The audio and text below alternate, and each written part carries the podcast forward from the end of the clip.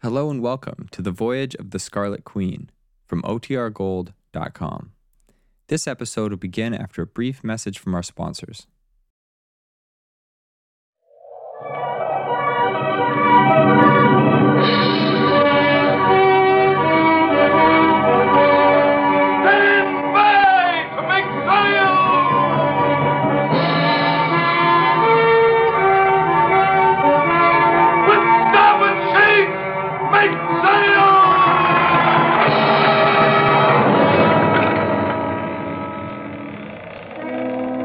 Log entry The Ketch Scarlet Queen, Philip Carney, Master.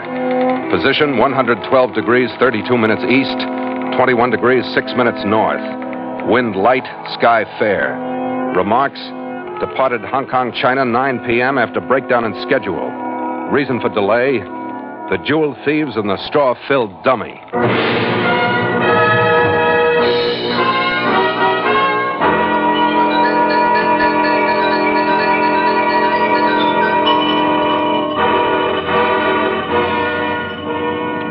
My main purpose when the Scarlet Queen slipped past Stonecutter's Island and into the teeming harbor of Hong Kong was to locate my Chinese boss, Kuji Kang, or at least to get some word of instruction for the charter voyage that had brought me all the way from San Francisco.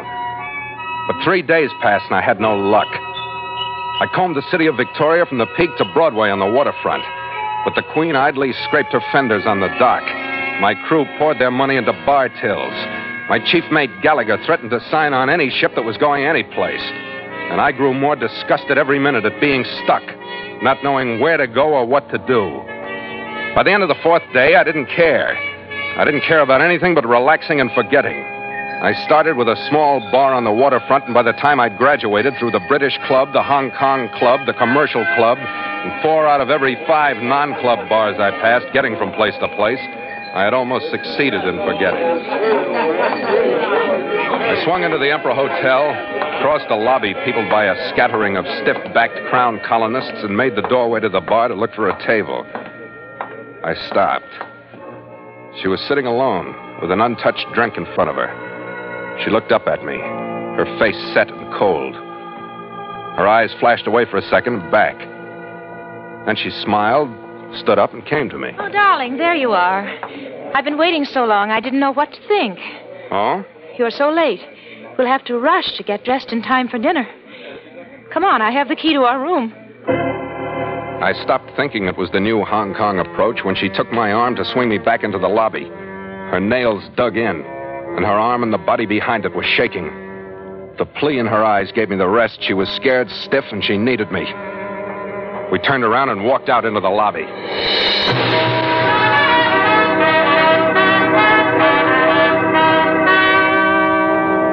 And so Mutual continues The Voyage of the Scarlet Queen, written by Gil Doud and Bob Tallman, and starring Elliott Lewis.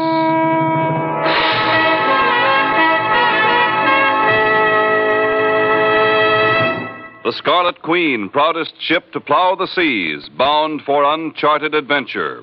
Every week a complete entry in the log, and every week a league further in the strange voyage of the Scarlet Queen.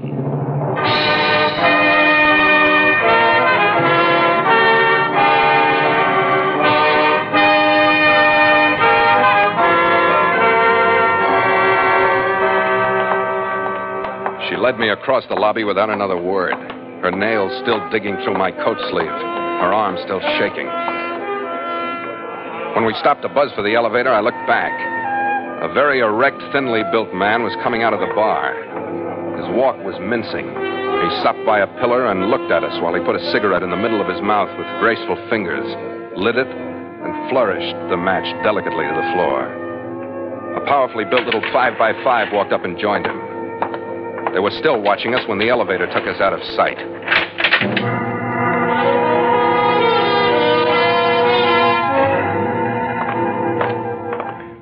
was at the front of the building on the third floor. Here. She handed me the key to unlock the door. But when it closed, everything drained out of her. She slumped down on the edge of the bed. I, I don't know what I'm going to do. I'm so frightened. I... Now, take it easy. You want to try a drink or something? A, a glass of water. Sure.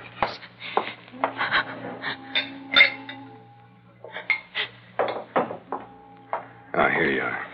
Thank you. I, I, I, I can't hold it. Yeah, I'll hold it for you.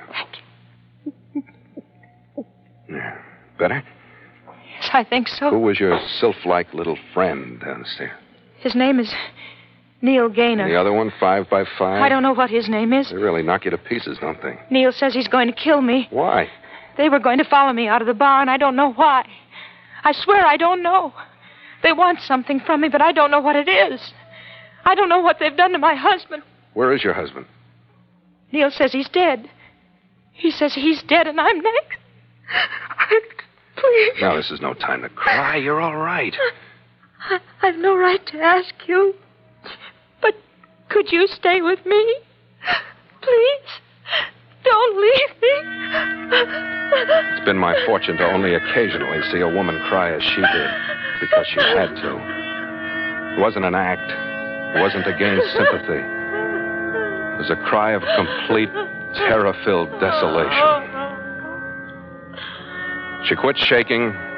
A long time after that, she got up, went into the bathroom to put some cold water on her face. I'm awfully sorry for everything that's happened. I'm all right now, really. Please, I didn't have any right to ask you, and I don't want you to feel you have to stay here with me any longer. I don't. But you aren't leaving. No. Look, I was on hand when you needed me. You're bargaining? Believe me, I don't know what I'm doing. Maybe I'm taking advantage of you because you're in trouble, but if it is that, it's unconscious because I don't work that way. Maybe my world's kind of falling to pieces right now, too, and I need somebody. I'd hate to think that because I've been self contained for a long time. You aren't going. You could make me go, or you could come with me. Where? Someplace where you could forget being afraid of Neil. Someplace where he wouldn't find us. Oh, we couldn't get out of here without being followed. I've been tailed through cities before. Pack your bags. I'm going to take you someplace. You're going to take me someplace. No one has said that to me for such a long time. It won't take me long to pack.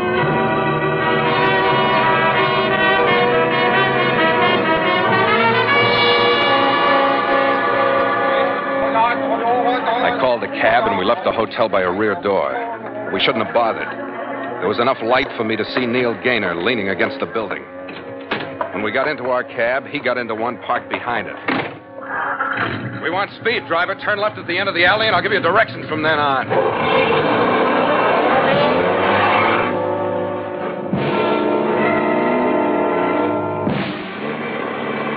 Driver knew what speed meant, but his idea of threading through traffic was based on the theory of the straight line, modified by the belief that the line would open through the snarled traffic ahead of it if he made enough noise with his horn. We crossed and recrossed the level sections of town with Neil and the other cab trailing in our wake. We paralleled the waterfront, dodged through a maze of warehouses, finally lost him. We climbed halfway up Victoria Peak, took one of the terrace roads to the left, dropped to within a block of sea level. I finally shouted the driver to a stop in front of a Chinese flat. Right here, Charlie. All right, come on.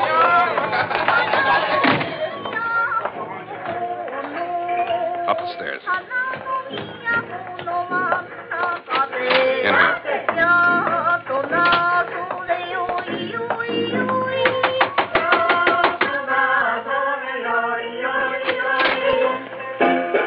Hello, Kim Yui. You remember me? Frank Pagahoya, come. Uh, the one called Connie. The year have been many, Sancho. It's down before me. We need a room for the lady, Kim Yui. It is done. Her baggage is outside by the steps. My son will bring it. Oh, Tangare, follow.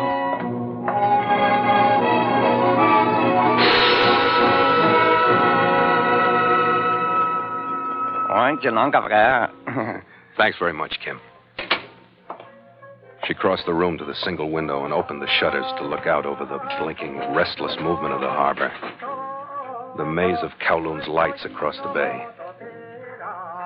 And for the first time, she was smiling. Ah, they keep playing that same record over and over again, don't they? Tell me the truth. Could you tell the difference if they weren't? Certainly.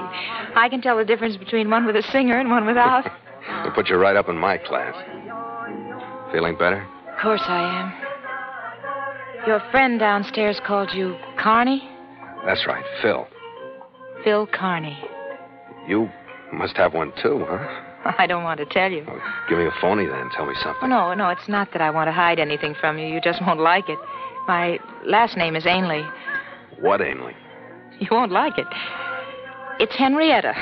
Oh, no. I told you. Oh, it's all right. It's a fine name, but you becomes you like a like a diving suit would. I told you. Well, it's too late to do anything legal about it. I'll call you Hank. Oh, do you think that's prettier? Hank? Not too feminine, but when you look like you do, they could call you Sam, and it wouldn't matter. so it's all right, huh? Sure. Everything is. Just for a little while, everything is all right. Don't talk about it if you don't want to. I think I do want to. It's simple enough, I guess. You see, my parents were killed out here during the war, and after it was over, I was all alone. Uh-huh. And I married Lucian Ainley. He was good to me. I don't know what he was mixed up in with Neil. I never asked him about anything. When was the last time you saw him? That was over three weeks ago. You see, our home was in Calcutta, and he he just left one day and didn't come back. And then I got a cable to meet him here, but when I got here, it wasn't Lucian, it was Neil. And and I, I just don't know what it all means because the way Neil said it, I I think he killed Lucian. If if I just only Oh, knew. take it easy, Hank. If I knew what he was Hey, from. hey, we're out of the Emperor, remember? We came out here so you could forget being scared. I'm sorry, Phil. Everything is all right.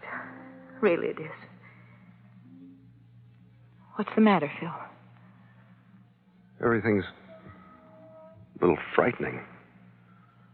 What, Phil? You? What happens to me? Come here, Hank. Yes. I just want your face, like this. So I can look at it. What, Phil? I wondered what makes you so beautiful.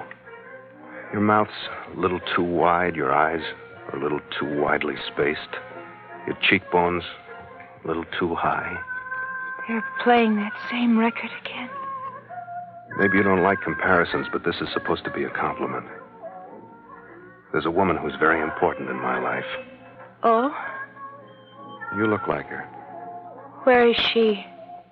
She's on my ship. Her name is the Scarlet Queen. She's carved from wood, and she spends all her time under the bowsprit from where she keeps a good watch on what she's leading the rest of us into. You look like her. Do you mind? Uh-uh. I think it's wonderful. I think it takes care of everything that wasn't taken care of before. Phil. Oh, Phil, wait. All right, I-. Phil, I. I wanted to tell you. I was scared again when you said there was a woman. I was jealous. I. I want to tell you what. What's happening to me. That puts you right up in my class. Oh, then it's all right. Oh, Phil. you and your wooden woman.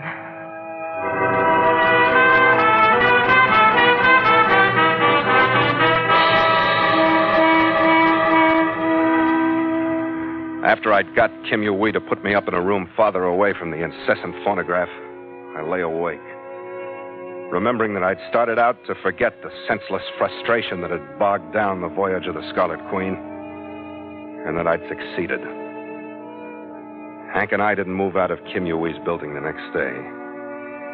We spent most of our time watching the street from the window to see if our taxi dash of the night before had really shaken off her persistent friends.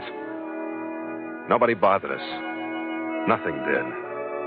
Because there didn't seem to be anything else in the world except this dream that had picked us up out of the center of reality. That we couldn't or wouldn't leave.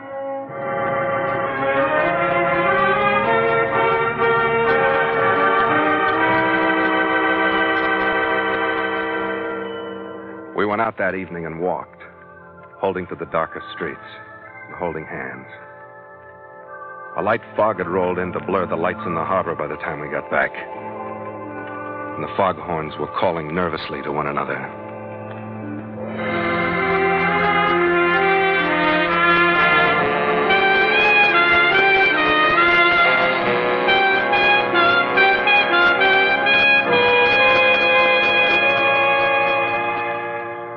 The next morning, we hired a taxi.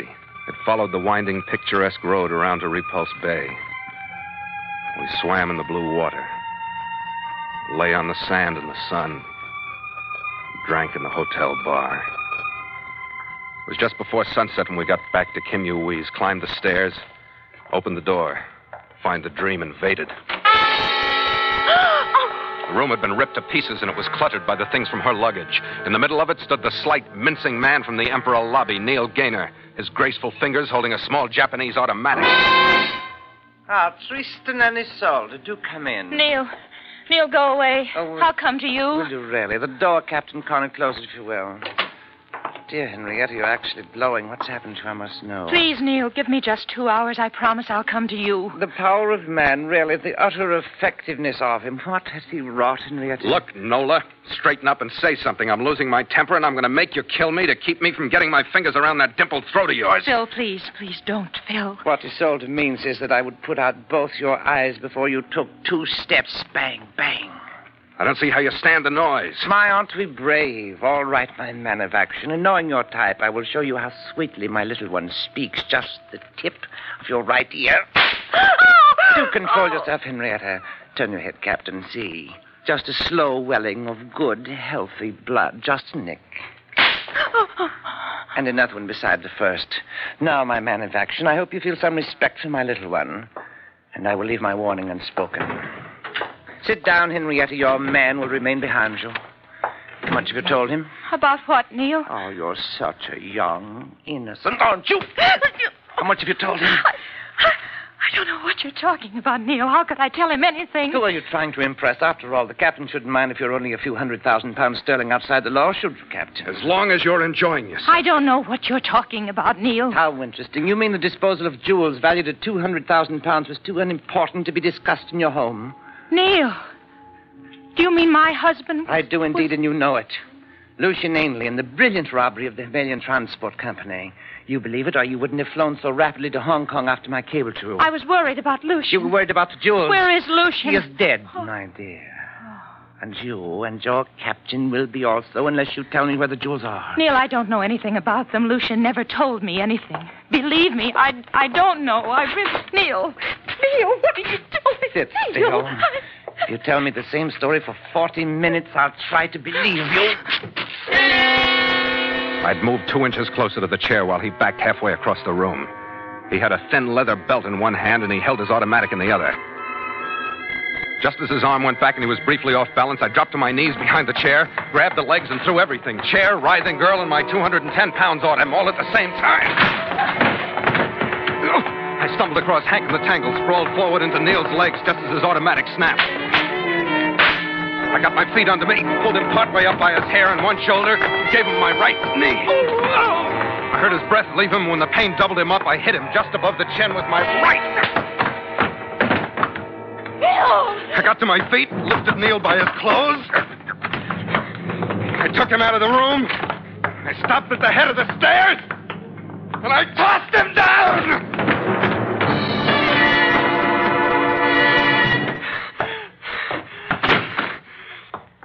Phil. What's the matter with you? Oh, are you all right? Sure, I'm all right. Oh, hold me, Phil, please. Hold me. Did he hurt you? Not very much. The devil he didn't.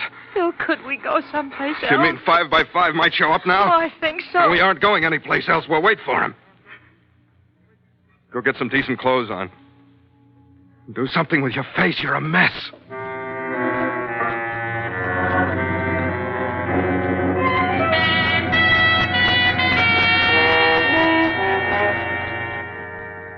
We didn't have to wait long for our next visitor. When I heard his footsteps on the stairs leading to our floor, I hustled Hank into a corner where she'd be out of sight. I waited at the door with Neil's automatic. The funny approach, and for a split second I had the crazy hunch that it wasn't five by five. The hunch was right, it wasn't. Skipper! What the devil happened to you? Gallagher, what are you doing here? I, I came up to to, to talk to you. What do you want, Red? Oh, I just wanted to talk to you.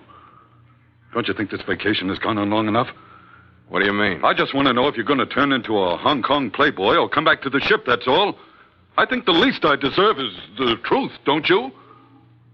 Yes. Well, I'm not thinking about myself. I'm thinking about the boys and the crew. After all, they're as much your responsibility as mine, and I'm not. Well, can you come out here so I can talk to you? Yeah, sure, Red. What? Some dough was delivered to the ship for you, and sailing orders from Kang. Did you open them? They were open. The next port's Haiphong. I was thinking if you want to stick around for a while and come down by land, I could take the Queen down. Well, it's none of my business. How'd you find me? Through the police. You're mixed up with some nice hot company this time. I know it, Red. They got their clamps ready for your. your girl. And I'd like to see you get out before they shut. They've had their fingers on every move you've made since you met her. You're in deep enough, Skipper. All right, Red. All right, gather the crew. We'll sail at nine tonight. Atta boy, Skipper. There are plenty more like her where we're going. Yeah.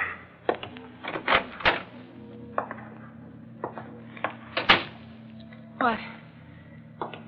What is it, Phil? Come here, Hank. Sit down.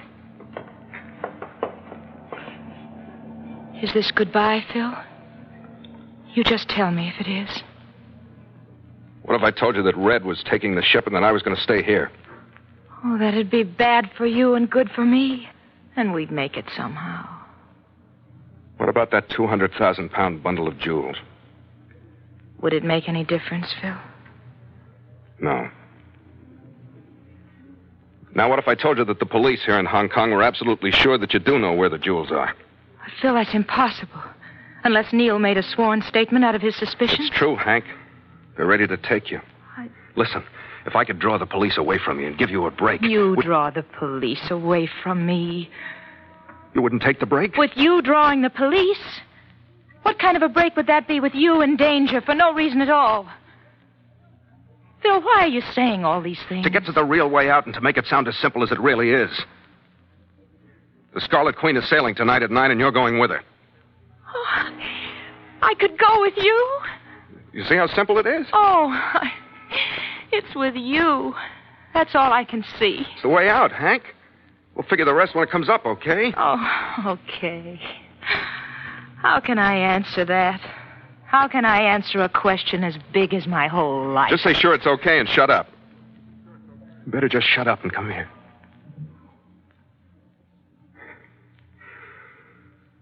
Everything's going to be all right now, darling. Isn't it? I'm not afraid. I'm not afraid of anything. You have to leave a lot of your stuff. That's all right. You can only take one bag. I'll take it down to the ship right now. You're going to leave now? I have to, Hank. Got things to take care of. Oh, yes, yes, I know you do. Yes. And you'll be back when? I'll pick you up at 8.30. Phil. Oh, Phil, hurry back. I've gotten so used to you. It's About three hours, darling. We can handle that, can't we? I don't know. Hold me, Phil. Oh, yeah. Three hours. I don't know if I can get through them or not.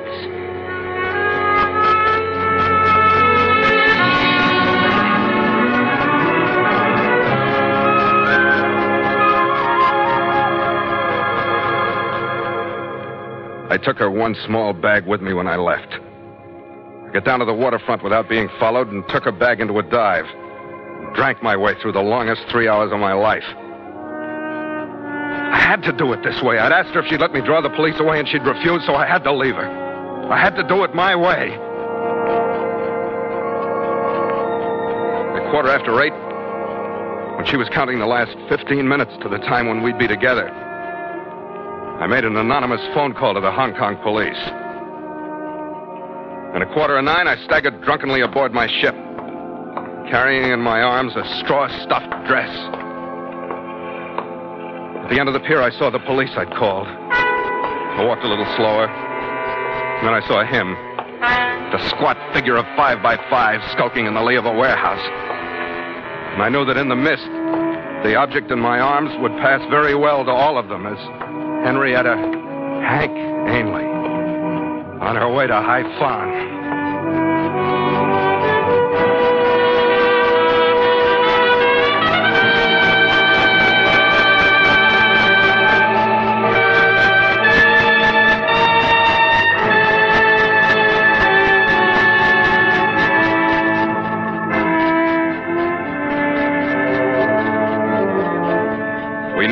slowly out of the fog blanketed harbor, crept past the invisible Stonecutter's Island, and turned south into the steady roll of the South China Sea. The wind we picked up outside swirled gray dampness across our decks, rattled the running rigging. Stand by to make sail!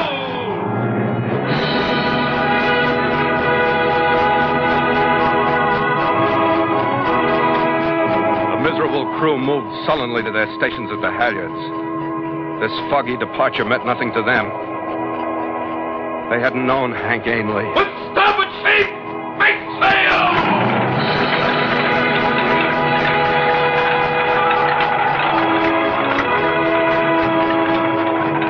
The main sheet moved sluggishly up the mast, and the moisture that clung to it gleamed dully in the faint glow of our running lights. To the jib sheets, men! Smartly now!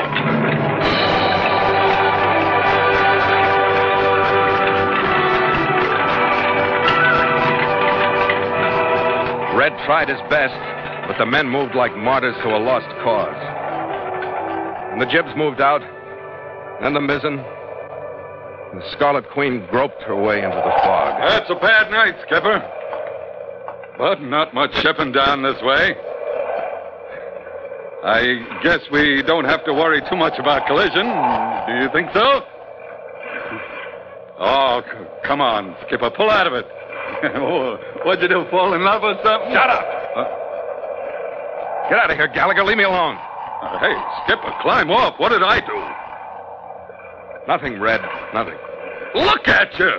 What's the matter with me? You got us two points off course, and the mainsail is starting to flutter. That proves she wasn't good for you. Oh, look. You already got one lady in your life. That scarlet beauty under our bowsprit. Log entry. The Ketch Scarlet Queen. 11:30 p.m. Miles traveled from San Francisco, 11,047. Dense fog. Wind light. Sail reduced because of bad visibility. Ship secured for night. Signed, Philip Carney, Master.